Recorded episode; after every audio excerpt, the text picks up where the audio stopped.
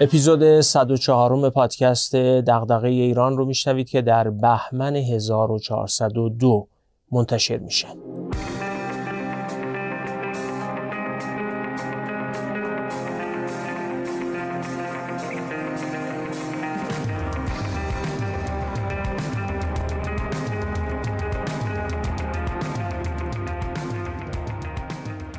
کنفرانس فرصت های ایران در عصر دیجیتال در 25 و 26 تیر ماه 1402 برگزار شد. من قبل از برگزاری کنفرانس با چند نفر از متخصصای این حوزه گفتگوهای کوتاهی درباره ابعاد مختلف این موضوع انجام دادم. بعدا تصمیم گرفتیم همین گفتگوها رو در قالب پادکست هم منتشر کنیم تا حالا در اپیزودهای 92, 94, 96 و 98 مباحثی درباره کشاورزی، اقتصاد داده محور، آموزش و لایه های اقتصاد دیجیتال رو ارائه کردیم. در این اپیزود هم ایده های نیما نامداری درباره شرکت های یونیکورن یا تکشاخ رو میشنویم. نیما نامداری دانش آموخته مهندسی صنایع و مدیریت و تو سابقش تحصیل و مدیریت در دانشگاه ها و شرکت های ایرانی و آمریکایی معتبر وجود داره. برخی پروژه های مهم مشاوره فناوری اطلاعات در ایران رو هم مدیریت کرده. محقق مدعو در دانشگاه ورمونت آمریکا هم بوده. نیما نامداری الان مدیرعامل شرکت کارنامه است. کارنامه پلتفرم آنلاین خدمات خودروه. بریم و حرف های نیما نامداری درباره شرکت های یونیکورن رو بشنویم.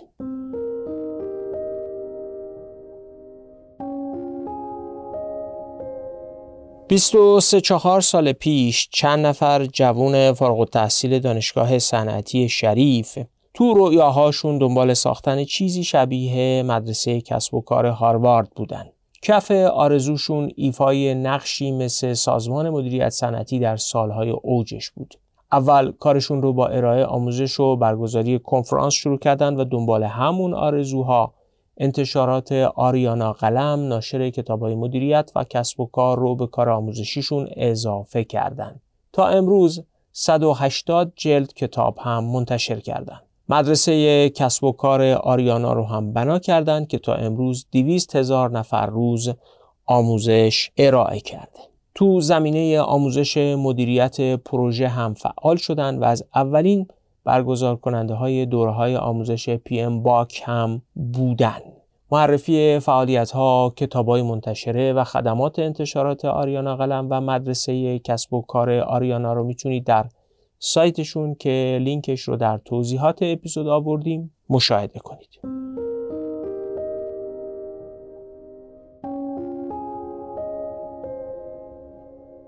سلام آیه نامداری خوش اومدین به برنامه ما.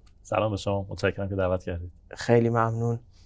شما سالها در حوزه اکوسیستم فناوری ایران فعالیت کردین و تجربه خاصی از این حوزه دارین. بالاخص چون شما مهندسی صنایع هم خوندین با ساختار سازمان ها در ایران خیلی آشنا هستین. ما سازمان های بزرگ در ایران داشتیم تو حوزه اقتصادهای غیر دیجیتال سازمان های مرتبط با فولاد، مس، خودروسازی، سازمان های چند میلیارد دلاری با ده هزار نفر نیروی انسانی. و می‌دونید که سالهاست بحثی در اقتصاد ایران مطرحه که چگونه میشه سازمان های اقتصاد دیجیتال بزرگ داشت. و می‌خواستم بپرسم که ما که تجربه پیدایش اون سازمان های بزرگ رو در اقتصاد غیر دیجیتال داریم چرا انقدر پیدایش سازمان های بزرگ در اقتصاد دیجیتال برامون مسئله است؟ خب ببینید بزرگ در دیجیتال با بزرگ در غیر دیجیتال با هم فرق دارن. دوتاشون صفت بزرگ دارن ولی دوتا تجربه سازمانی کاملا متفاوتن. به تو صنعت دیجیتال وقتی یه شرکتی می‌خواد خیلی بزرگ بشه معمولا اتفاقی که میفته اینه که تعداد آدم دور هم جمع میشن. احتمالا یه سری جوان 20 ساله 30 ساله 25 ساله. با تیپای غیر کد شلواری. و اینا یه ایده ای دارن که اون ایده احتمالا یه ذره اولش احمقانه شاید به نظر بیاد یا ایده معقولی دست کم به نظر نیاد. یکی رو متقاعد می‌کنن به عنوان سرمایه گذار خطرپذیر یا ویسی یه پولی بهشون میده و با اون پول احتمال داره. پول اون بنده خدا رو یه سال دو سال دیگه دور ریخته باشن ولی احتمال داره یه چیز خیلی بزرگ ساخته باشن. یه آقایی هست به نام رید هافمن. این مؤسس لینکدینه. یه اصطلاحی داره خیلی اصطلاح جالبیه. میگه استارتاپ ها تجربه blitzscaling دارن. رشد انفجاری. به همین دلیلم هست که وقتی استارتاپ خیلی بزرگ میشن بهشون میگن unicorn. unicorn یعنی چی؟ آره این اصطلاح unicorn زیاد شنیده شده. آره، آره. خب می‌دونیم یه حیوان افسانه‌ای تک شاخه. اصلا چرا به اینا میگن تک شاخ تاریخش اینه که یه زمانی حدود مثلا 20 25 سال پیش تصور این که یه شرکتی بدون اینکه زمین داشته باشه ساختمون داشته باشه ماشین‌آلات بخره یه business کلاسیکی از جنس نفت اسلحه نمی‌دونم هواپیما خودروسازی نداشته باشه و بتونه در عرض دو سه سال بالای یه میلیارد دلار ارزش داشته باشه تصور خیلی احمقانه به نظر می اومد و یه عده می‌گفتن اگه تکشاخ دیدید اسب تکشاخ دیدید همچین شرکت بزرگی رو هم دیدید و اتفاقا این این, این نوع شرکت ها ایجاد شدن. ما شرکت هایی داشتیم که یه دفعه بالای یه میلیارد دلار ارزش پیدا می‌کردن. اون موقع مثلا یاهو اینجوری بود نمی‌دونم شرکتی مثل مثلا خود گوگل این تجربه رو داشت. فیسبوک خیلی آره خیلی از اینا. و این به قول معروف کنایه تکشاخ unicorn رو اینا باقی موندن الان دیگه ما میگیم unicorn کسی تاریخش رو بررسی نمی‌کنه ولی یه زمانی این به مسخره گفته می‌شد احتمالا فعالای استارتاپی داشتن کنایه می‌زدن می‌گفتن بله. حالا دیدید unicorn هم هست بله. این این تفاوت خیلی مهمه من به سوال اول شما برگردم پس اینجا چیزی که بزرگه بیشتر از اینکه دارایی های مادی داشته باشه ماشین‌آلات داشته باشه تجهیزات داشته باشه دارایی های ما بهش میگیم نامشهود دارایی هایی که از جنس data هن. از جنس اون ارزش برندی هن که در ذهن مشتریان ایجاد شده. اون عادتی که در مشتری در کاربر ایجاد شده مدام و هر روز از این محصول این استارتاپ استفاده می‌کنه. این بزرگ اینجا با این متر معیار بزرگه. یه تعداد زیادی کاربر و آدم داره که بهش عادت کردن و مدام توش دارن به قول معروف از اون محصول استفاده می‌کنن و درون اون داده شخصی خودشون رو میریزن. در حالی که در صنعت های کلاسیک بزرگ یعنی اونی که محصول ملموس بیشتری تولید می‌کنه. ماشینالات بیشتری داره. زمین و ساختمان و دارایی های مشهود بیشتری داره. این تفاوت طبیعتا دیگه فقط توی این سطح نیست دیگه. این یه طبعاتی تو لایه های مختلف داره. فقط برای اینکه سر عدد رقم بدم شاید بد نباشه بدونید. ما الان که داریم صحبت می‌کنیم یه چیزی حدود 1300 یونیکورن ما در دنیا داریم. یعنی شرکت هایی که ارزششون بالای یه میلیارد دلاره. بخوایم ریالیش کنیم تقریبا میشه چیزی 50000 میلیارد 50000 میلیارد تومان. ما تو ایران unicorn داریم؟ ما تو ایران unicorn نداریم. کلا در دنیا حدود 43 4 کشور هستن که حداقل یه unicorn توشون وجود داره. اونایی که تو دور بر ما هستن و برامون جالبه. مثلا امارات فکر می‌کنم سه تا unicorn داره. ترکیه هم فکر می‌کنم سه تا unicorn داره. هند جزو کشوری که رشد عجیبی داشته و فکر می‌کنم یه چیزی حدود 70 80 unicorn الان داره. خب نیمی از unicorn های دنیا در آمریکا تقریبا 25 درصدشون در چین یعنی چیزی حدود 600 خورده unicorn ما در آمریکا داریم. چیزی حدود 300 تا در چین داریم. ما بقیه دنیا روی همدیگه 25 درصد unicorn رو از این 1300 تا دارم ولی نه متاسفانه ما در ایران یونیکورن نداریم. وقتی به تحلیلت از unicorn ا فکر می‌کنم تصور که یونیکورنا اون عدد یه میلیارد دلارشون همه واقعیتشون رو نشون نمیده. یعنی برای اینکه شما یه ثروتی خلق بکنید یه ارزشی خلق بکنین که نه زمین نه ماشینالات نه ساختمان نه محصول مشهوده و همزمان یک میلیارد دلار ارزش داره معنیش اینه که یه تحول عظیمی در خیلی چیزا باید رخ بده. مثلا مردم یک کشور باید به استفاده کردن از خدمات و محصولاتی که یونیکورنا میدن عادت بکنن. این یعنی یه بازه گسترده از اعتماد خلق شده. شما وقتی مثلا روی یه پلتفرم خورده فروشی دیجیتال مثلا حالا چه دیجیکالا باشه چه ایبی باشه چه آمازون باشه هر کجا دیگه خرید می‌کنی یعنی دارین به یک موجود ناملموسی اعتماد می‌کنی. یعنی در جامعه تحول اجتماعی رخ داده اعتماد. یا نیرو انسانیش داره خیلی بهره ورتر میشه چون عمده این یونیکورن ها متکی به مغز افزار و نیروی انسانی و نرم افزار و اینها هستن.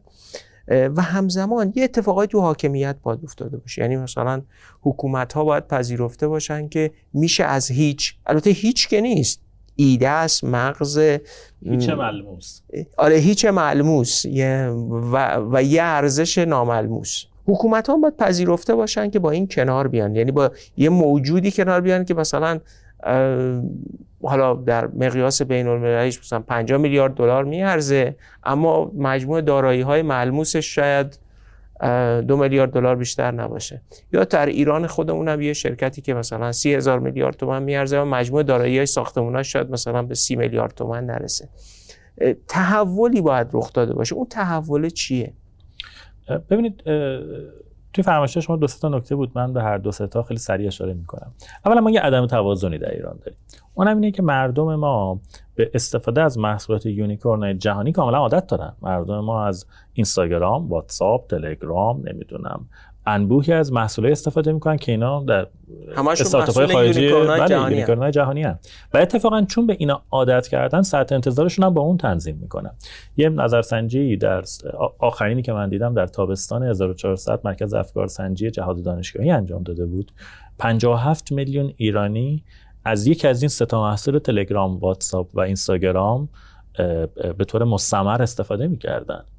طبیعتا تو اگر می‌خوای یونیکورن ایرانی باشی باید بتونی محصولی عرضه بکنی که به لحاظ کیفیت و به لحاظ سهولت استفاده و خدمات قابل مقایسه باشه با اون محصولی که داره در جهان کار می‌کنه و کاربر ایرانی بهش عادت کرد. این کار بسیار سختیه. اینجا دو تا چالش پیش میاد که ما تو ایران چالش های جدی داریم. من فکر کنم اینا چالش های شکلی یونیکورن ایرانی هم هست. اولینش اینه که شما اگر بخواید این اتفاق بیفته اندازه بازاری بزرگتر از یک کشور می‌خواید. طبعا استثناش چین و آمریکا آمریکا بسیار بسیار بازارش خودش بزرگه. اونجا به 300 خورده میلیون جمعیت داره. ولی جمعیت بسیار با قدرت خرید بالا هم داره. یعنی یه ضریبی می‌خوره به دلیل هزینه‌ای که در این نوع محصولات. چین هم به حال یه میلیارد نفر جمعیت داره که قدرت خریدشون بد نیست. این دوتا می‌تونن یونیکورنایی داشته باشن که فقط تو خود این کشورها سرویس بده. اندازه بازارش انقدر باشه. هند هم یه مزیتی داره هرچند جمعیت فقیریه. نکتهش هند دقیقا قدرت خریده. مسئله هند اینه که بدن که قدرت خرید پایینه اگر یه استارتاپی بخواد بزرگ بشه فقط نمی‌تونه به جامعه هند اتکا بکنه. همین الان هم ما توی unicorn ای هندی که نگاه می‌کنیم تقریبا عمده‌شون unicorn اشون استارتاپ هایی هستن که عمق تکنولوژیک دارن. یه محصول نسبتا high-tech رو عرضه کردن ولی تو بازار جهانی. ما الان مثلا تو یعنی بازار خودشون اکتفا نکردن. بله بله. این نکته بسیار کلیدیه. ما در ایران هم جمعیتمون نسبتا برای اینکه یه محصول توش scalable در ابعاد میلیارد دلار بشه مقیاس پذیر در ابعاد میلیارد دلار بشه اندازه بازار ما کوچیکه. ضمن که قدرت خریدم پایینه. ما چالش سوم هم البته داریم. ما اگر می‌تونستیم روی استارتاپ هایی که عمق تکنولوژیک بالاتری دارن یعنی چی؟ مثلا استارتاپ هایی مثلاش مثلا همین روزا اوپن ای آیه این شرکتی که چت جی پی تی رو عرضه کرده.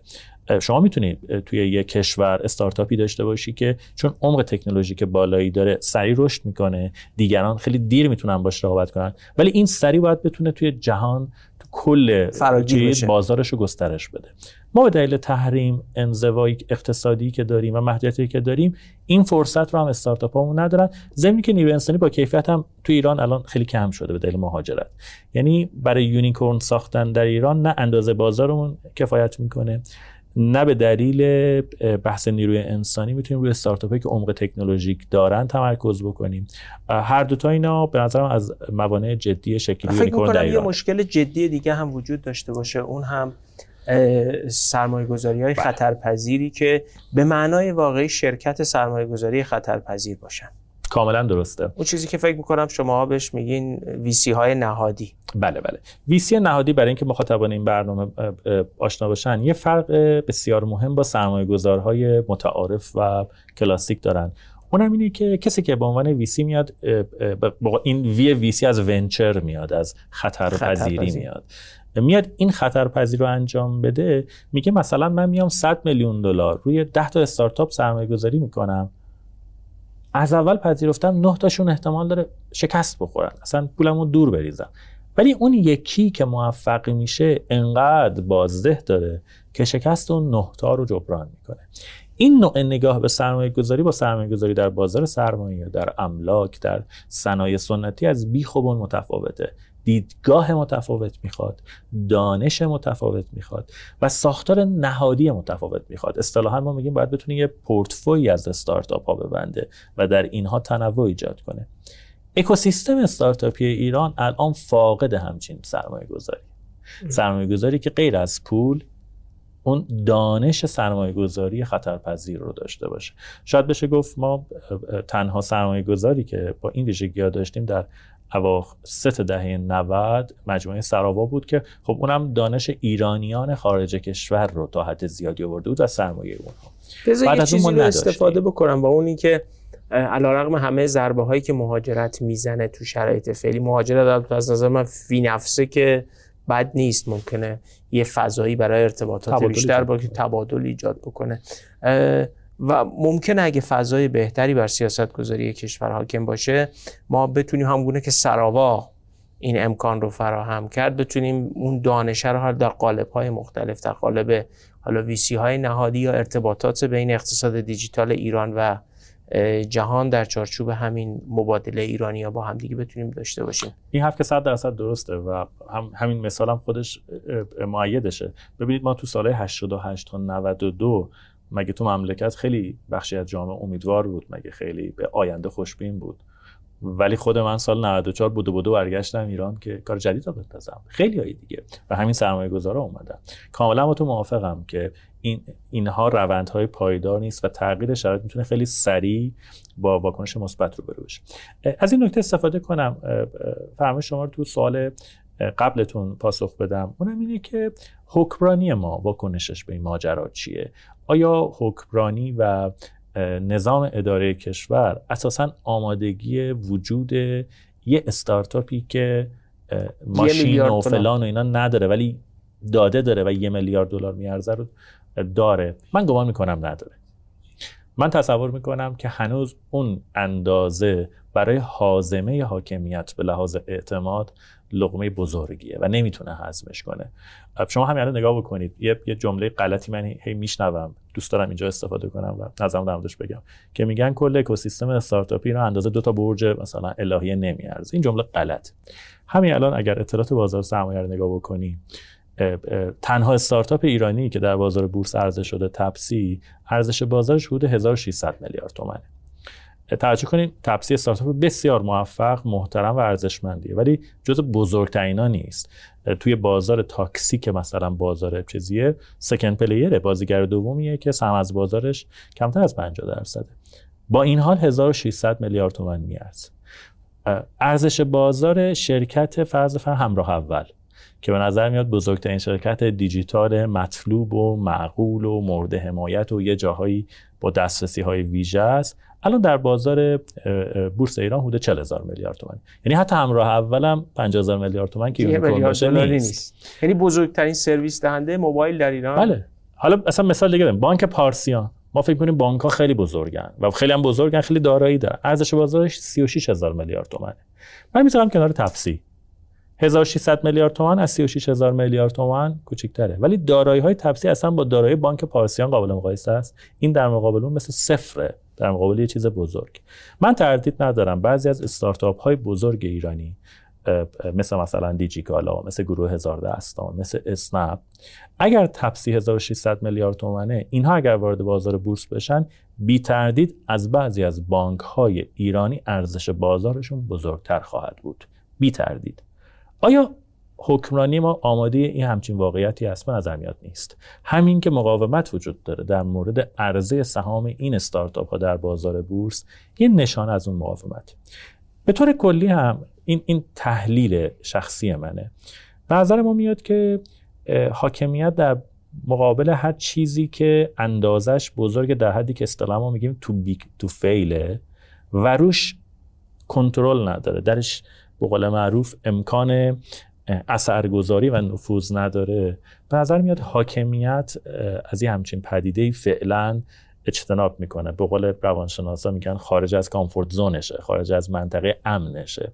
این که چرا اینجوریه میشه در بحث کرد. فکر کنم الان وقتش نباشه. ولی, ولی دست کم اینجوری می‌بینیم که اینجوریه. ولی به هر حال حداقل نشون میده که تحول در اقتصاد دیجیتال ایران و خلق ارزش و جهانی شدن و استفاده کردن از ظرفیت نیروی انسانی ایرانی برای اینکه مثلا حتی یه مدلی شبیه آن چیزی که استارتاپ های هندی دارن یعنی یه عمق تکنولوژی که خیلی زیاد و ارائه محصولاتی در سطح جهانی که با توجه نیروی انسانی ایران امکان پذیره این نیازمند یک تعاملی هست بین حاکمیت و اقتصاد دیجیتال و یه رسیدن به یه فهمهای جدیدی. از این جهته که گفتم پیدایش یونیکورن ها فقط ملاحظات فنی داره ملاحظات سیاسی عمیقی هم درش وجود داره به نوعی نشان دهنده تحول و بلوغ یه جامعه هم و سیاست هم هست. فکر می‌کنم تو کنفرانس فرصت های ایران در اقتصاد دیجیتال در مورد اینها بحث خواهید کرد درسته؟ بله تو کنفرانس که حتما با حضور دوستان دیگری خیلی بیشتر در این زمینه صحبت می‌کنیم و فکر می‌کنم جوانب مختلف اقتصادی سیاست گذاری و فنی ماجرا رو میشه واردش شد. فقط الان برای اینکه یه سری سرنخ بدم از چیزایی که در کنفرانس میشه در صحبت کرد من گمان می‌کنم وجه اقتصادی ماجرا خیلی مهمه.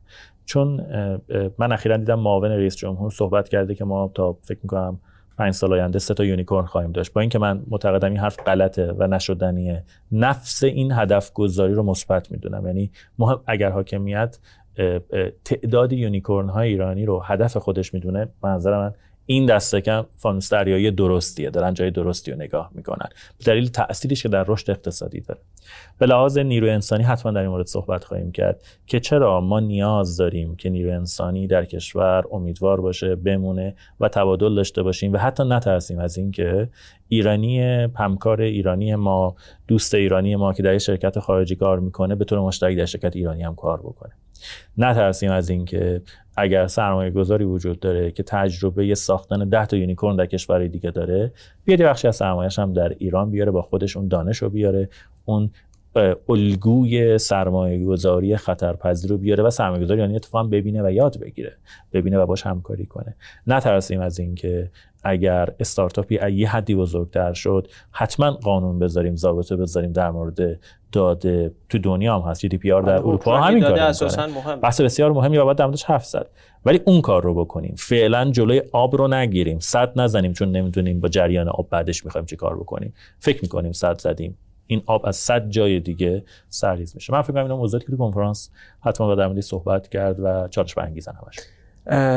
نیما نامداری و همکارانش در بخش اقتصاد دیجیتال در اولین کنفرانس فرصت های ایران در عصر دیجیتال درباره پیدایش یونیکورن ها ملزوماتش و بایسته های اون گفتگو خواهند کرد. ما هم شما رو دعوت می‌کنیم به حضور در اولین کنفرانس ایران در عصر دیجیتال تا این مباحث راهگشایی باشه برای آینده بهتر برای اقتصاد ایران.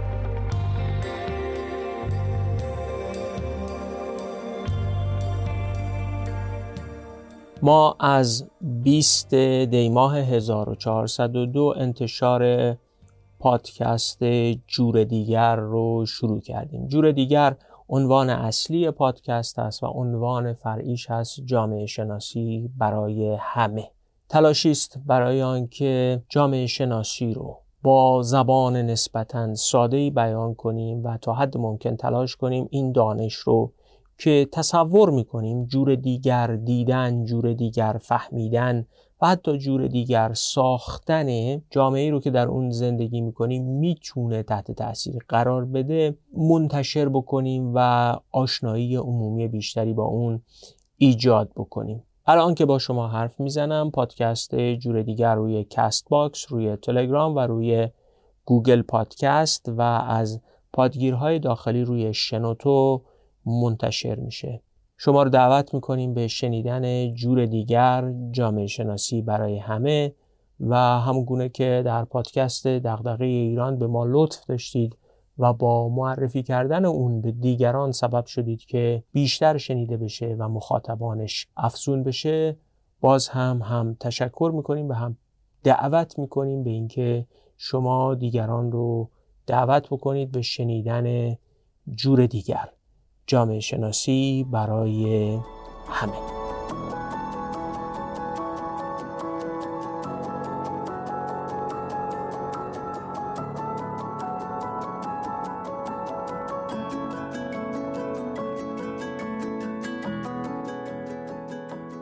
ایده های نیما نامداری درباره تکشاخ ها در اقتصاد دیجیتال رو شنیدیم. به اندازه کافی درباره فرصت ها و تهدیدهای این حوزه روشن سخن گفت که نیازی به جمعبندی نداشته باشه. فکر می‌کنم پیام مهمش برای سیاست گذار رو بشه این گونه خلاصه کرد. اولا از بزرگ شدن شرکت های اقتصاد دیجیتال نترسید. مانعی نداره که تنظیمگری کنید و مثلا به امنیت داده ها حساس باشید اما ترسیدن از بزرگ شدن شرکت های اقتصاد دیجیتال به کلی با حساسیت به تنظیمگری درست فرق داره. ثانیا بزرگ شدن شرکت های اقتصاد دیجیتال در ایران به بین المللی شدن نیاز داره. بعیده در اقتصاد تحت تحریم شدید و با سیاست هایی که از اساس به نوعی مانع بین المللی شدن هستند بشه شرکت های اقتصاد دیجیتال بزرگ داشت. سیاستگزار باید راهی برای خلاصی از دست تحریم ها پیدا کنه. نیما لابلای صحبتاش اشاره هم به کم شدن نیروی انسانی لازم برای توسعه اقتصاد دیجیتال ایران داشت. این نکته ایه که ما هم در دو اپیزود ساخته شده درباره مهاجرت بهش پرداختیم. اپیزودهای 101 و 102 سیاستگزار و حکمران جامعه ایرانی باید به این موضوع با حساسیت نگاه کنه. قبل از خاتمه دو سه نکته درباره اپیزود 103 پادکست بگم. استقبال از اپیزود اوضاع و احوال توصیه هایی برای آنها که میمانند یا همون اپیزود 103 که گفتگویی با مجتبی لشکربلوکی بود به طرز عجیبی زیاد بوده. این اپیزود همه رکوردهای شنیده شدن در پادکست دغدغه ایران ظرف دو هفته رو شکست. اپیزود مناقشه برانگیزی هم بود. تعریف و تمجید و همزمان انتقاد از اون هم خیلی زیاد بوده یادداشت های مخاطبان زیر این اپیزود در کست باکس و تلگرام رو می‌تونید ببینید تا متوجه این نکته بشید. اول تشکر کنم از مشارکت در نوشتن یادداشت ها و قشنگ معلومه که زیاد به دیگران هم این اپیزود رو معرفیش کردید که زیاد شنیده شده. دوم مناقشه درباره چنین موضوعاتی طبیعیه. خیلی طبیعیه که برخی محتوای اپیزود رو خیلی خوب بدونن و دیگران بدیهیاتی که اصلا گفتن نداره. انتهای اپیزود هم گفته بودیم که این آغازی برای گفتگو درباره مهاجرت و امیدواریم این اپیزود نقش مثبتی در آغاز کردن این گفتگو ایفا کرده باشه. سپاسگزار همه کسانی که در این گفتگو مشارکت کردند و می‌کنند. شاید تونستیم از میان این گفتگوها راههایی به سوی وضع بهتر بگشاییم.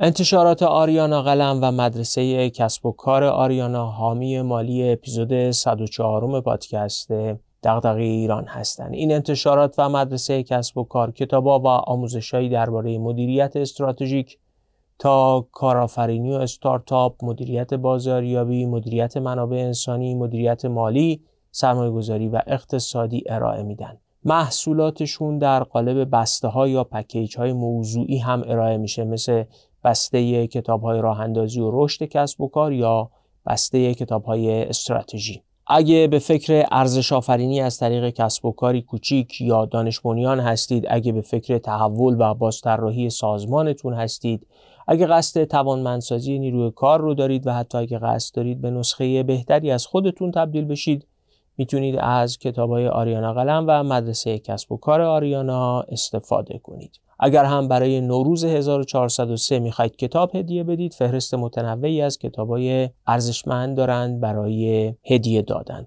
لینک سایتشون رو در توضیحات این اپیزود قرار دادیم.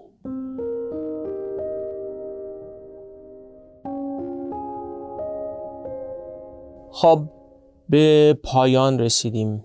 از شرکت رهنمان و پادکست فارکست هم تشکر می‌کنیم که اجازه دادن از محتوای گفتگوهای کنفرانس فرصتهای ایران در عصر دیجیتال برای انتشار این اپیزود استفاده کنیم. فارکست پادکستیه که مباحث مهمی در حوزه های مختلف شامل معرفی کتاب ارائه خلاصه مقالات برگزیده نشریه اکونومیست و مطالب دیگر رو ارائه می‌کنه و بالاخص در حوزه اقتصاد اگر خواستین مطالب شنیدنی رو بشنوید و خواندنی هایی رو بشنوید می‌تونید از پادکست فارکست استفاده کنید. از شما هم بابت همراهی و حمایت همه جوره از شنیدن و معرفی کردن پادکست تا حمایت مالی از اون سپاس گذاریم ممنون از آریانا قلم که حامی مالی این اپیزود بودن. فعلا تا اپیزود 105 که شرح یک کتاب مهم رو شروع می‌کنیم خدا حافظ